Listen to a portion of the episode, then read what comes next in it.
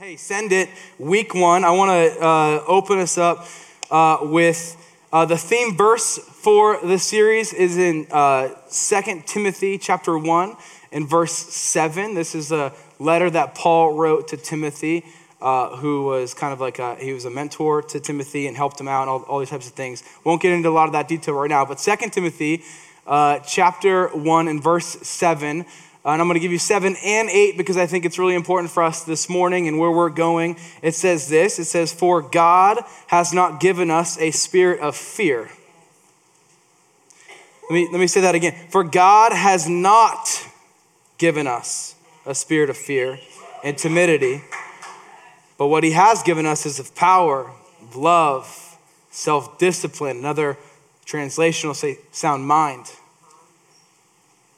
He's not given us a spirit of fear and timidity, but of power, love, and of self discipline. So, the linchpin, so never be ashamed to tell others about our Lord. And don't be ashamed of me, meaning Paul, either, though he's in prison.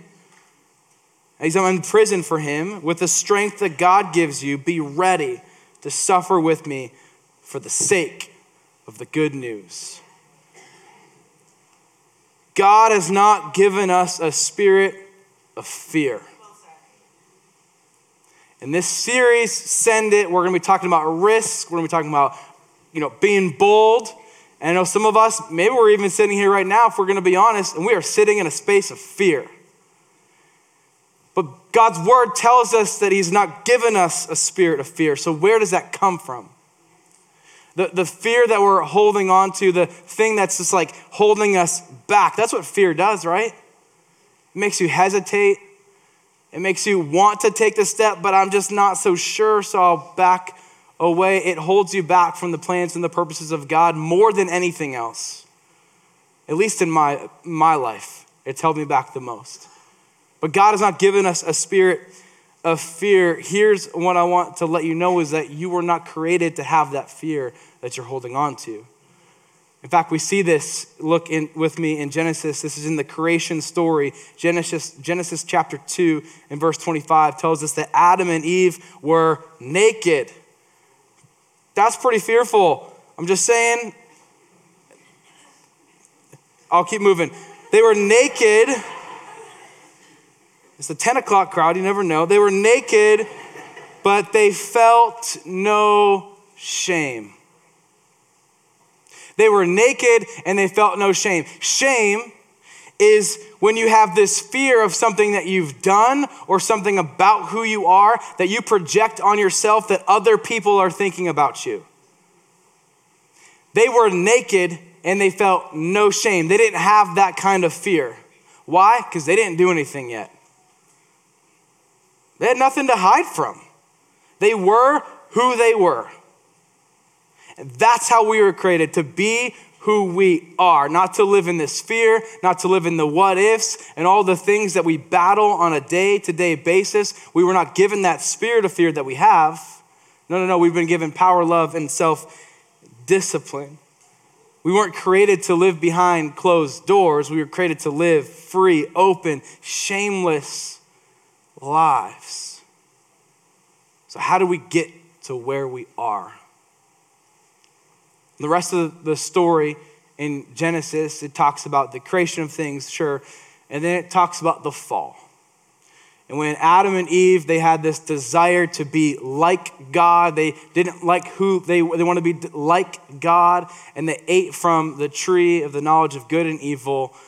And next thing you know, their eyes were open and they realized what was going on, and then they hid. And before this, God's like, hey, where are you? Hey, where, where are you at? Where are you right now? And their response in Genesis chapter 3 and verse 10 says, He answered, meaning Adam, I heard you in the garden, and I was afraid because I was naked, and so I hid.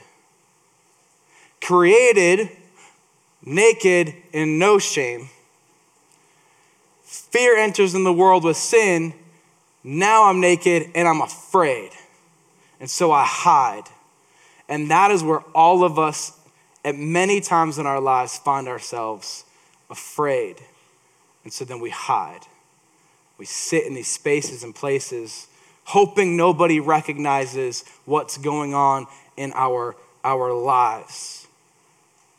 We weren't created this way. But that's the way that we find ourselves in with the guilt and with the shame that began in the garden, that's so deeply rooted into our lives now, so deeply rooted into our anxieties and our depressions and the what ifs of the world. The fear that we're talking about is not the holy fear of God. I'm not going to go all into that today, but that kind of fear is fear that's of reverence and an awe of who He is. The creator of the world knows you by name. There's a holy fear that's, that's, that's a good fear to have. I'm not talking about that kind of fear today. We're talking about the fear that holds us back. The Bible tells us in John 10 10 that, that Jesus said, I've come to give life and life to the fullest. And we love that verse. We can chant that verse. We can tat it on our arms. But what does a full life look like? It doesn't look like a life that's hid with fear and shame and guilt. It's a life that's free from it all free from the shame, free from the guilt, free from the fear. I know that for many of us, sometimes myself included, it's not how we show up to church on Sunday. We show up to church battling so many things, fearful of, of so many things that are in our lives, and it keeps us back from living this bold life. And that's what this whole series is about. So, hey, if you find yourself in that place today, can I encourage you? Just keep coming back over these next few weeks. Get here. I encourage you. It's going to be amazing. Let's what if the breakthroughs that we just sang about was actually for you? I believe it can be, and I believe it will be. So we can identify the fear in our lives and what do we, you know, by what we do and sometimes by what we don't do, right? You can identify what's going on. But we're going to talk about taking some risks. We're going to talk about living in, in the light of, of what God would want us to live. And we're not just going to take risks for risk's sake. No, we're taking risks by not hesitating on the grounds of what God would want for us. Come on, you guys ready to, to leap and then look? You know what I'm saying? We got to risk it to get the biscuit. Come on, somebody. Like we're gonna we're gonna get out there and make some things some things happen. You guys ready for the word today? That was just my intro. So ready to go. Let's pray first. God, we come before you. We thank you, um, God, for uh, just this opportunity to worship you in this place. We thank you, God, for this church and this light that is in the city that is just coming from this place. We thank you for the opportunities that we have. We don't take it lightly, God. And so we ask that you would change us today. Would you uh, show us, God, where you want us to break through? And Father, I pray that we would not leave here in the same way that we showed up today, that would be encouraged God, that we would to, to, to live in a bold way, a life that is life to the fullest. We love you, we worship you, and it's in Jesus' name we pray. Amen. Amen. Hey, today, if you're a title person for notes and things like that, um, the title you can write down is left or right. Left or right. Some of you just got fearful that we're going to be talking politics. Let's just be real. Just because I said, I, I say directional things and we went there, right? Didn't we? We just went there. We all probably did in a moment ago. Left or right. I, I, don't know if you know this. Maybe I've shared this with you before, but about a year and a half ago, a little over a year and a half ago, my wife Kelsey and I, we brought home a surveillance system and security system for our home. And what we've discovered that this is amazing surveillance system, security system that we have, it actually reveals to us how we live. It's pretty cool, right? So what, what do I mean by that? Well, like I say some things, and the next thing you know, this, my daughter, Nora, says the same thing I just said. She points what I pointed at. She twists the cap on things the same way I twist the caps on, right? Like, it's crazy. Like, that's the surveillance system that we have. And why does she do those things? Because she's learning, and it's cute. And she has no idea. And so if I'm doing it, she wants to do it. More actually, if Kelsey's doing it, she wants to do it, right? She taps her lip the same way, right? Like when she's thinking about something. I'm like, how do you know that? You're a year and a half. Right? And we, we laugh, we think it's cute, it's all those things, right? It's, it's such a joy. It's, and it's every day, and I feel like it's ramping up. Like some of you are actually sitting with your surveillance system right now, which is pretty cool. You, you have one too. Same, same discount, same, you probably got it from the same place. So, um, okay. Rabbit hole. Why does that matter? Um, why did I even say that? It, I want to encourage you today, and not just today, but every day. I want us to look at how cute that is that the little kid is learning from us. Can we view scripture in the same way? That this is not just an old text, this is not just some ancient words that, oh, wow, that, that sounds cool. But I can actually read this and, and learn from it in such a way that I can then mimic what it's saying. Are you with me? Can we view scripture that way today in a sense that we're going to look back at something that happened not yesterday, but we're actually going to be able to learn it and to apply it into our lives today? And so we can, we can discover that. And that's, that's the beauty of the written word of God, the absolute truth of the scripture that we have, that we can learn in such a way today. So that's what we're going to do. We're going to be in First Kings. If you have your Bible, you can uh, flip to there. It's the 11th book of the Bible, if that helps. If it doesn't help, it's in First Kings. It's before Second Kings, um, which would be the 12th book. So Anyways, and we're going to be in chapter uh, 18. And let me give you some context of who we're learning from today and a little bit of maybe why and the situation at hand as you flip there. And if you have your phone and you're already there, nice. So we're learning from the prophet Elijah. Elijah was a prophet. What's a prophet? A prophet is somebody who learns, or, sorry, hears a word from the Lord and then delivers it to a people group. In some situations, that person is warning them of, hey, you're living like a crazy person. Don't do that anymore, or else the judgment that's going to happen to you is really just going to be your fault. So sometimes it's a warning. Sometimes it's like, hey, this is going to happen. It's going to be really cool. We're going to be able to take that land, that kind of thing. So that's just like a really Will's version of what a prophet is, just to kind of set our mind on what that is. So, Prophet Elijah is who we're going to learn from today. He's in this situation in the text that we're going to read in chapter 18. Uh, there's a king. His name is King Ahab. King Ahab is one of the most wickedest, evilest person that has ever walked the face of this planet. Um, and I can say that because the Bible says it. So I just echo what it says. And so he's an evil person. And then he married somebody who was also evil. And you can learn a lot about how you are by the person that you marry. Mar- there's a marriage series is coming up. I'm going to just jump around that, that rabbit hole there. But an evil woman named Jezebel, and let me tell you why she was evil, is because she hated God and she hated God's people. And to the point where she persecuted and she also killed them and had other people do the same. Like she was, that's the kind of person we're talking about. So Ahab marries this person and then, in the same context, devotes himself to worshiping these false gods that this Jezebel, his wife, wanted uh, things to be the, the false gods of Baal and Asherah. Okay, so King Ahab is evil, and he encounters the prophet Elijah in, in verse or chapter 17. You can go back and read that, but it talks about Elijah says, Hey, uh, because of the way that you guys are living, there's going to be a drought. And the drought, um, there's going to be a severe drought. So we no water, nothing like that. And it's going to happen until I say there's no more drought. And that was the warning. And, and then now we're picking it up here in verse uh, 17. In verse 17, 1 Kings 18. You with me? Cool. It says, When he saw Elijah, he, Ahab, uh, he said to him, Is that you, troubler of Israel?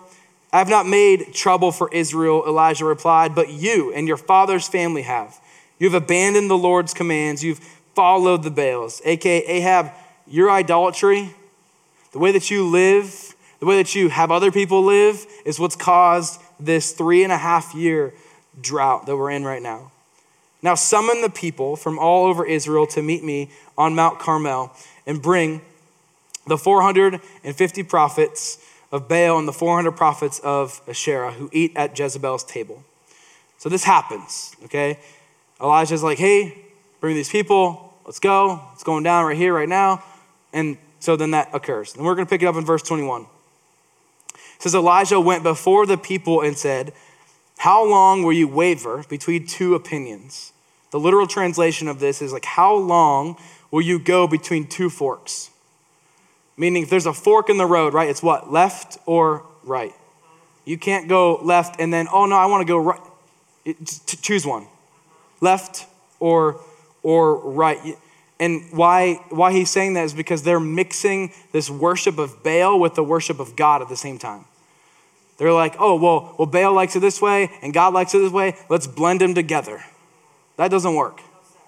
It's left or it's, it's right. And I, I love what Elijah says here, and this is a word today as well. It says, If the Lord is God, follow him.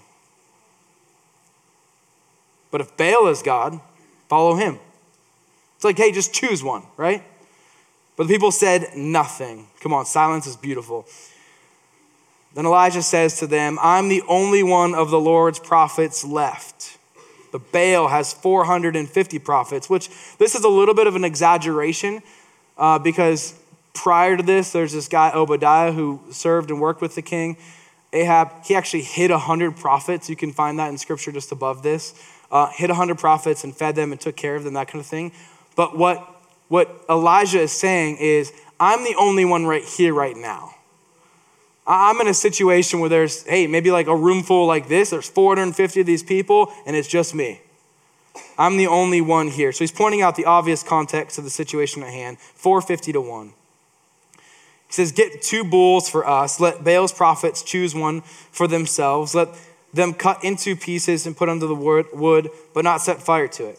I'm going to prepare the other bull and put on the wood, but not set fire to it. Then you call on the name of your God, and I will call on the name of the Lord. The God who answers by fire, he's God.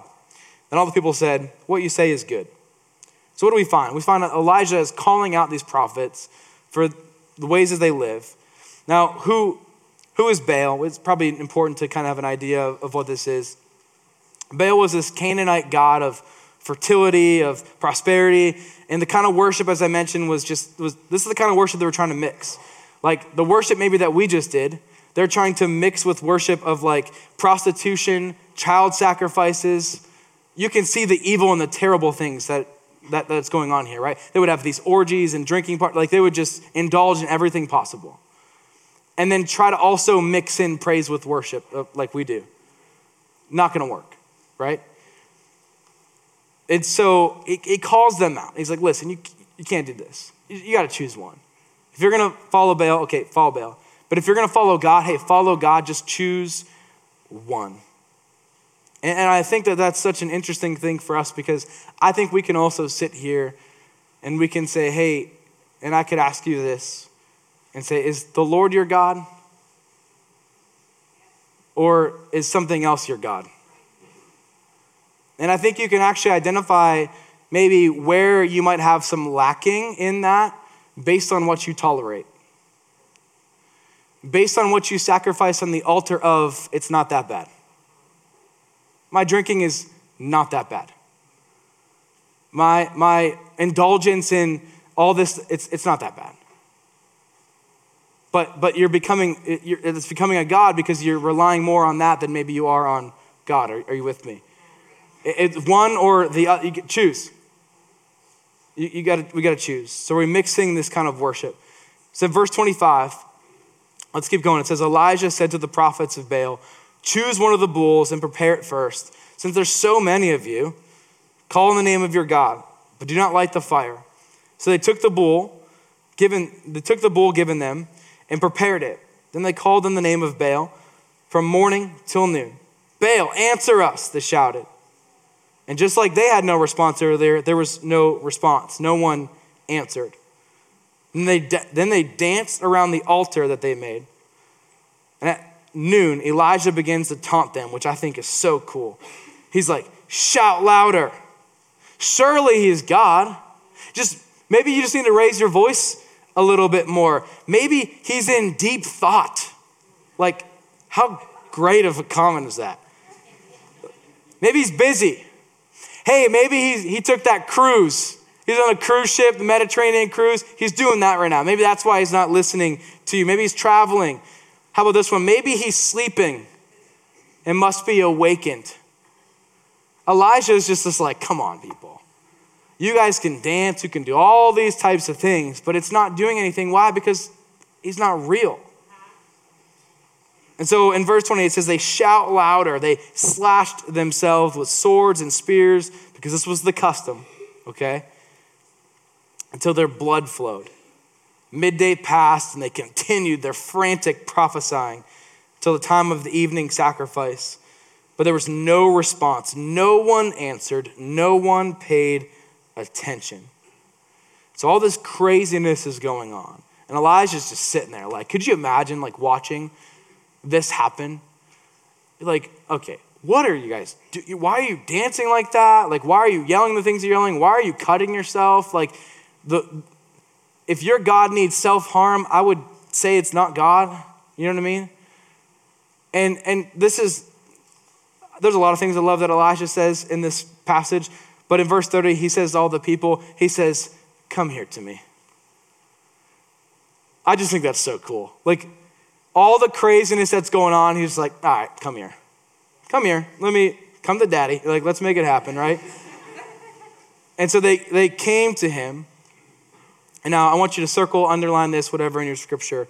And it says that he repaired the altar of the Lord, which had been torn down. So he says, the most savage come to me ever. And they're doing these tricks, these dances. They're thinking, man, if I can just, I'll get the algorithm right and God will show up. I'm going to do all these types of things. And if I get it, if the sun's just the right way, right?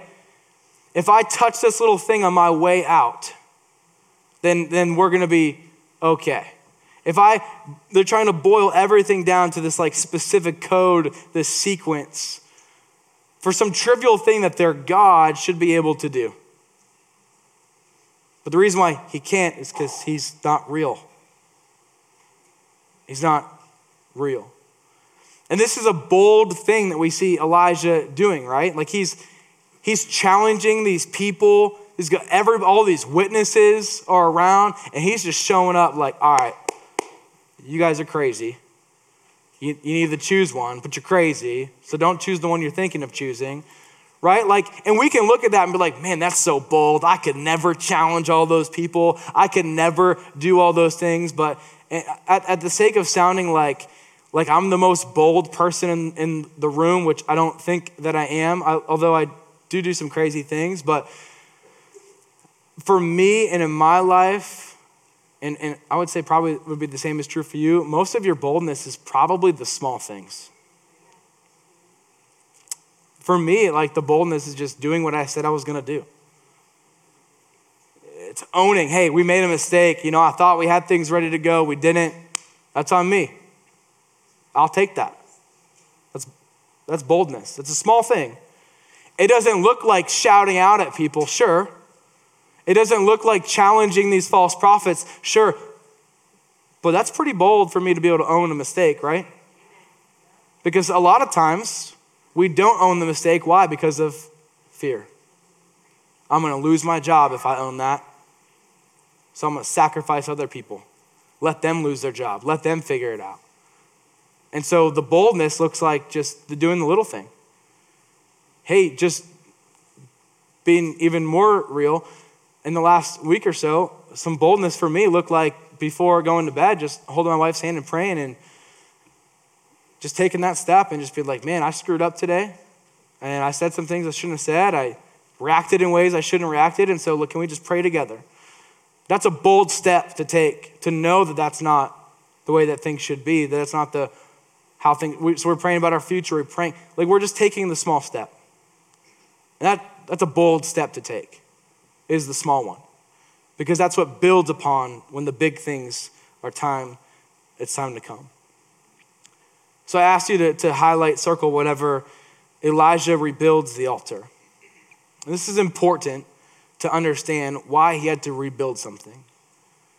Because I think for a lot of us, myself included, there are many times where we're just so focused on the what's next that we start building upon good things onto bad things. That the foundation of what we're trying to build on needs to be completely removed. And so he rebuilds the altar because he knows that the Lord, his God, our God, deserves the best, does not deserve to be mixed, have any inclination of anything that is evil. He doesn't want any of those that, that wicked ways that they're trying to do things. No, no, no, I want a clean house. And so he rebuilds it and he rebuilds it and he talks about the, the stones that he brings in, which representing the faithfulness of God and the 12 tribes of Israel. And so he's bringing in this remembrance as well as he's, he's doing it. He repairs the altar because he doesn't want to mix things. He wants to make sure that this is going to be for God alone. I'm not going to have a little bit of both going on. So he rebuilds it. In fact, if you read, he stacks the deck against them. He, they're in the middle of a drought and he brings in water. and he like pours it all over stuff. Builds these trenches, all this kind of stuff. If you want to start a fire, even by a chance of like spontaneous combustion, you probably don't want water. I'm not a scientist. Maybe if you're a scientist, you know that, like, oh yeah, you could actually do that. But I tried lighting a fire one time in my house in our fireplace, and the wood was a little bit wet. And about 15 minutes later, I'm like, yeah, we're just gonna use the TV fireplace. I'm gonna YouTube a 12 hour video of smooth jazz and the couches and all that kind of stuff, right? Because it's just not going to. So he's stacking the deck against him. And this is his bold move. The, I, I, would submit to you that the boldness of Elijah wasn't him challenging those prophets as much as it is in these next few verses. It says, At the time of the sacrifice, verse 36, the prophet Elijah, he steps forward, and here it is, and he prayed. You want to know what the boldness of Elijah is? He prayed.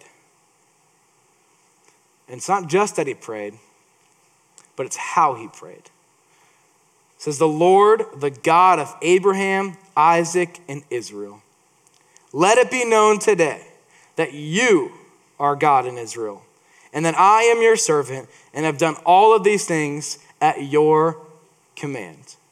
Answer me, Lord, answer me, so that these people will know that you, Lord, are God, and that you are turning their hearts back again. Boldness is in the prayer, but it's also in the language of the prayer. How much did Elijah talk about himself and what he was trying to prove? Not much. He's like, hey, I'm your servant.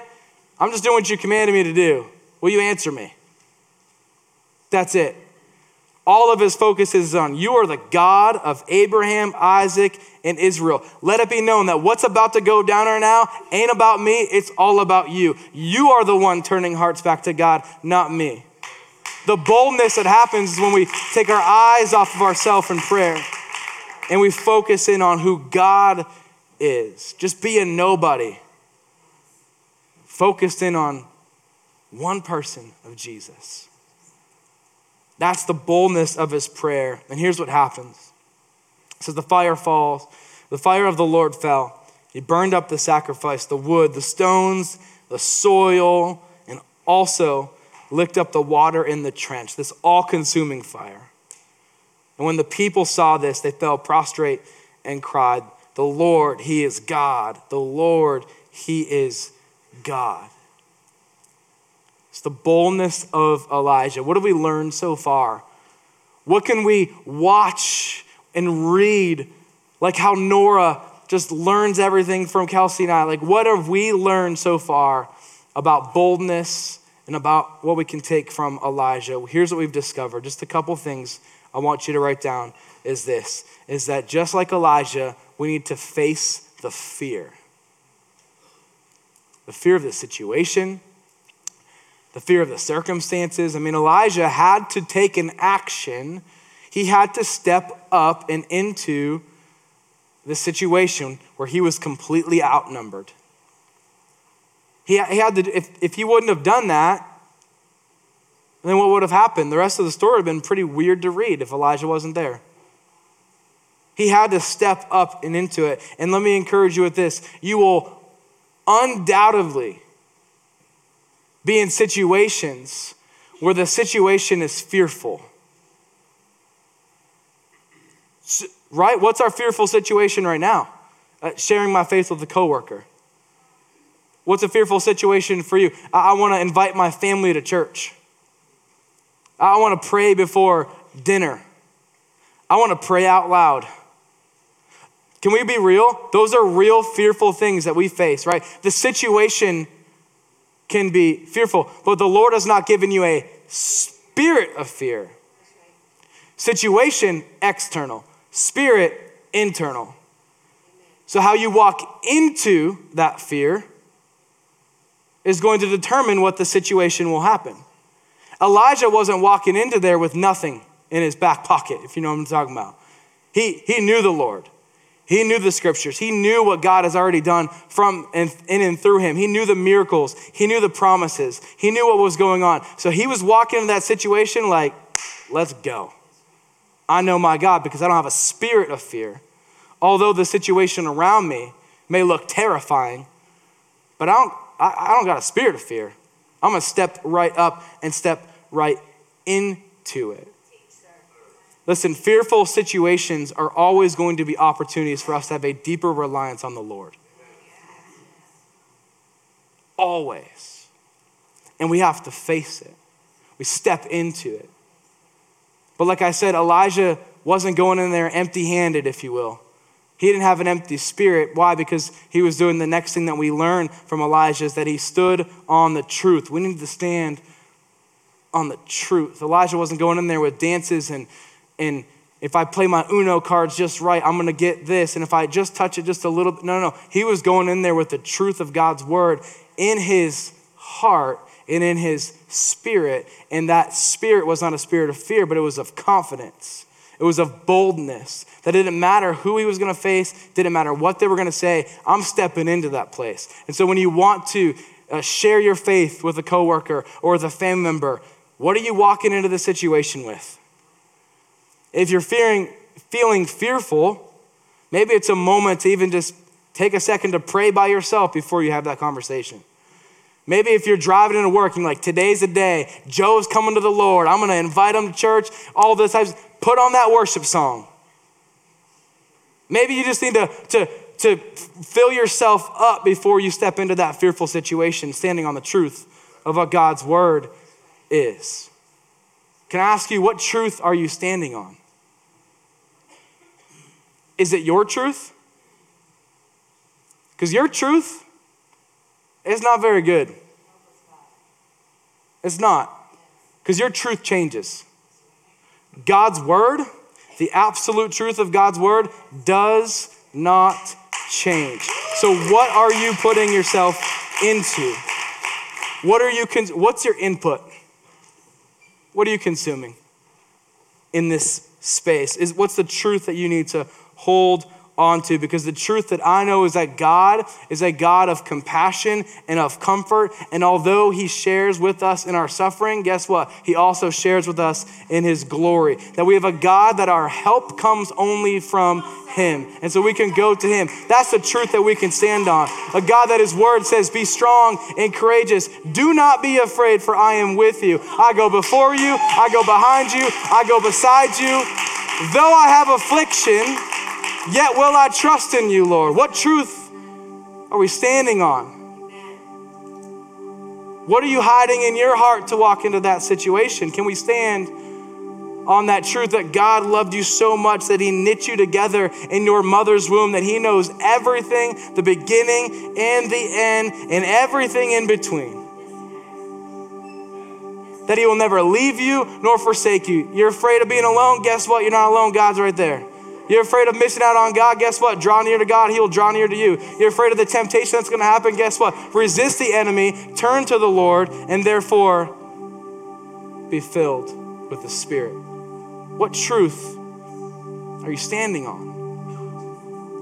You can face the fear with that truth. An interesting piece of the story that we learned from Elijah, and I'm not going to give you all the scripture on there. I want to encourage you to go and read Take a little bit of it for yourself, but if you continue to read in the story, the fire falls. Elijah removes all the prophets, they're gone. And he goes back to Mount Carmel. He goes up to the top and he falls down, face in between his knees in prayer. And he just starts praying. And a truth that we need to be reminded of today, and an action that we need to be reminded of today in boldness, is we can't just be bold in one moment. We need to what? Go again. Go again. Stand on your truth again. Go one more time to the Lord. When you feel like giving up, hey, can I encourage you? Go one more time. Come back to God in prayer after the victory. Go back to God again after the defeat that you feel defeated to see where the victory actually lies. He goes back to God and he's in prayer and he looks to his servant and he's just like, hey, see if there's a cloud. Servant goes, comes back, hey, Elijah, no cloud. All right, go back again. Seven times. Just go back and look. And he comes back and he's like, hey, there's a cloud, and it's the size of a man's fist. So Elijah is in prayer after amazing victory of removing evil, a, a portion of the evil, rather. But he goes to God again. But why? Because remember, there was a severe drought over the land. So Elijah had a, an immediate victory but he knew that there needed to be a blessing that would come through after the evil was removed. And that, that cloud was going to be the blessing that was going to wash over the land. Not seen if he doesn't go again. Elijah was the one who said, if when it, the drought's going to end when I say so. And he knew he needed to say so. So, can I encourage you? Hey, you were in a small group last year wasn't really sure, hey, go again. Try another one out. Hey, you want to see what God is going to be doing in and through your life? Go to explore. Try it out. Go again. You, you maybe you tithed before and you're like, yeah, but then this happened, whatever. Hey, tithe again. Hey, give an offering again. Invite someone to church again. Share your faith again. Pray again. Read God's word again. You read it through all the way last year. You don't need to read it again this year. Oh, yes, you do. Read God's word again. We face our fear with the truth that we're, we're holding on to, and we just keep going back and back and back to the Lord. Can I encourage you? In boldness, can we not be so saved and so timid at the same time. To live in such a bold way that we can say, you know what, God saved me, and it wasn't just for my safety, it was so I can exercise my faith and do something with what He gave me. To go again. Would you stand with me this morning? We're going to respond to God in worship in just a moment, but I want to take a moment and just pray. To come to God in boldness in the throne room of grace and to say, God, will you give us that spirit of courage? And so, would you bow your heads and pray with me? God, we come before you, we thank you. God, for the minutes, these moments that we've been able to share together, Father, I pray that maybe today, even as Elijah was asking that question to those prophets, maybe it's the same question that you are asking us today that how much longer will we go in between these multiple things? Father, I pray right now for every person in this room who has called you Lord and Savior of their life that they would live in such a way that that would be so evident in their life, that it would be such a bold life, not for boldness' sake, but for your sake. Father, we know you have not given us a spirit of fear, but you've given us a spirit of love and of power and of self discipline, and to not be ashamed of sharing the good news of your son Jesus. So, Father, I pray right now for a boldness to fall over this church and all over online. Father, right now there are those that are, their bold step was showing up to church today, giving you one last shot. So, Father, I pray right now for those people who are making decisions. You prompted their hearts. You've been saying, Come back to me. Come back to me. Come back to me. And in this moment, Lord, there are people that are turning their hearts to you to say yes to your son Jesus. What does saying yes to Jesus means? It means believing that what he did and who he died for was for you. to pay for your sins, who's Jesus, he's the perfect Son of Man and God. And he came into this world not to point fingers, not to cast shame or guilt on you, but to redeem you, to have a right relationship with the Father. And because of his life, and because of his death, and because of his resurrection, we too can have that new life. That our altar can be rebuilt in this moment, built upon the foundation of Jesus. So, can we pray as a church, encouraging those in faith making that decision this morning? Let's pray this all together. Jesus, today, I give you my life. I turn from my ways and I choose to follow you. Today, Jesus, I confess you as Lord and Savior, and it's from this moment forward I choose to follow you. And it's with all that I am. It's in your name I pray.